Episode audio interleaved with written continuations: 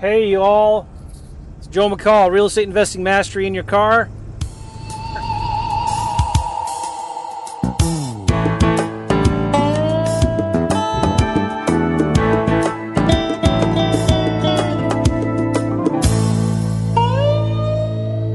Hope you guys are doing great.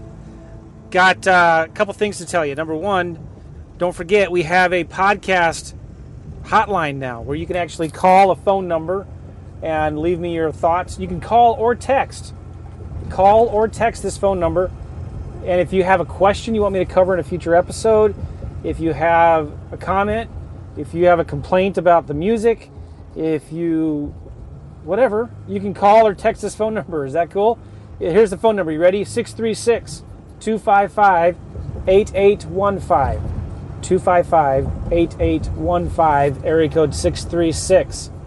So cool, guys. Um, by the way, if you're wondering what service I do that with, it is CallRail.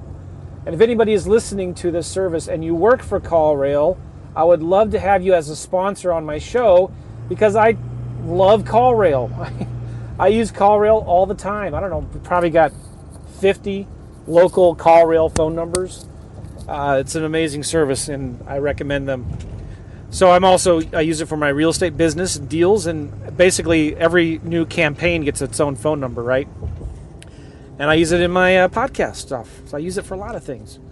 I even have some other businesses that I use CallRail for that I will not talk about because you'd be not interested.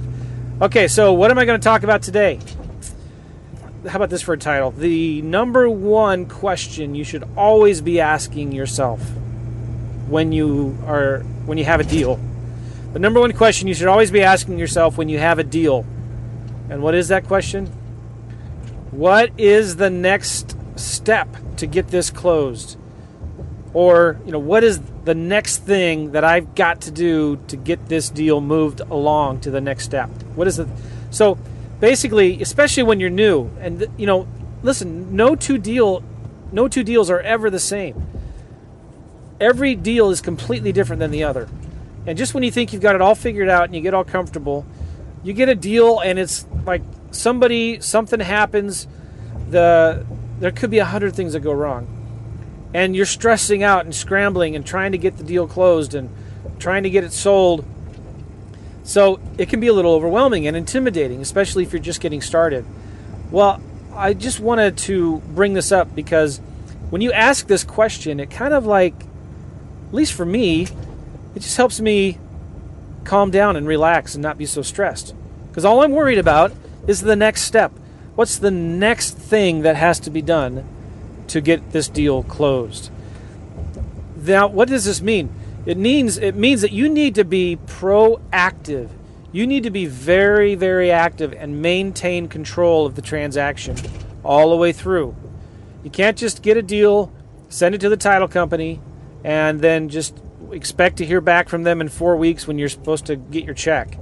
All right, you can't just send it to, you can't just send the paperwork to the title company and then tell the buyer, okay, send your stuff to this title company, and that's it, and just expect not to have to do anything more. No, you need to stay proactively involved in the entire transaction from beginning to end. And if you can't do that yourself, you need to get somebody to do that for you. Now, there are virtual closing transaction coordinators that uh, you might want to look at. You know, realtors might be really good for this. If you're doing a lot of deals, you should consider hiring somebody that just helps you close your deals. Somebody like a closing virtual closing transaction coordinator or something like that, right? In fact, if you just Google transaction closing coordinators, there's a couple services online that uh, will do this for investors nationwide. But here's my point you need to stay in control of the deal from beginning to end. You need to be very actively involved, and you can't trust anybody to just do it on their own unless they've proven themselves to you over and over again, okay? So, how do you do that? Well, you don't do it by stressing out and worrying about all the 20 million things have got, that have got to be done. All you do is you worry about the next thing that has to be done, right? So, if you're new and you send the stuff to the title company, just call them up. Say, hey, what do is there anything I can do? What's the next step that needs to be done? And they might tell you, well, we need to talk to so and so.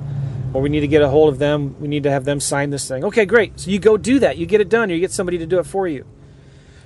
When you're dealing with the buyer, you say, listen, you call them, keep them in touch, keep in touch with them, and say, what is the next thing we've got to do to get this deal closed? You got to be aggressive. You got to push, push, push, push. Okay, especially with if you have a coach, and if you're looking for a coach, you want some help, talk to me. Talk to me, baby. All right. But anyway, that's that's dumb. Just go to reijoe.com if you're interested in coaching. But uh, if you've got a coach, and you know you're worried about steps seven and eight, well, stop worrying about step, steps seven and eight before you start just doing steps one and two. And if you start doing steps one and two, then you ask your coach, hey, what's the next thing I got to do? Just worry about the next thing. Does that make sense? So, you know, go buy a dozen donuts and take it over your title company. And I'm telling you, you you'll be shocked. Get some good donuts. Like go to Krispy Kreme or maybe even go to, you know, your local Panera and get some Danishes. Something don't get those cheap stale donuts from the grocery store. Get some like really good sugary donuts that everybody loves to hate or hates to love. Something like that, right? So get some good donuts. Take it over your title company. Uh, and, and then just talk to them. Say, hey, what can I do to help? Is there anything I can do to get this project, get this closing going on faster? What's the next step? Right? Does that make sense? Same with your hard money lender, your private money lender, or even your seller. Like if there's issues with the seller and getting the stuff to the title company or coordinating the showings of the house with problems, maybe if there's a tenant in there, always just con- just be proactive. Contact the seller and say, "What do we need to do? What can I do to help you, like get the house shown or oh, get the doors open so I can get my contractor in there?" All right, does that make sense? Hope that helps. It just makes things a lot easier. Listen, if you want to talk with me about working with me one on one or in a group coaching setting, I have a lot of cool stuff that I like helping people with and talking to people about, like my automated wholesaling system, my wholesaling lease option system, my lease purchase stuff, sales stuff. Some of you might be interested in starting your own coaching program, starting your own podcast. Love to talk with you about that. So if you go to reijoe.com, reijoe.com, I promise that you will not have to listen to the G.I. Joe theme music if you go to my website. then uh, we can get on the phone and talk. All right, guys, take care. Don't forget that podcast hotline. What was that number again? 636 636 255 8815. Let me know what you think of the show. Let me know if you have any questions. Do you have any like burning questions of what do I do if this happens? Or this happened to me the other day. How would you have approached this? How would you have done this differently?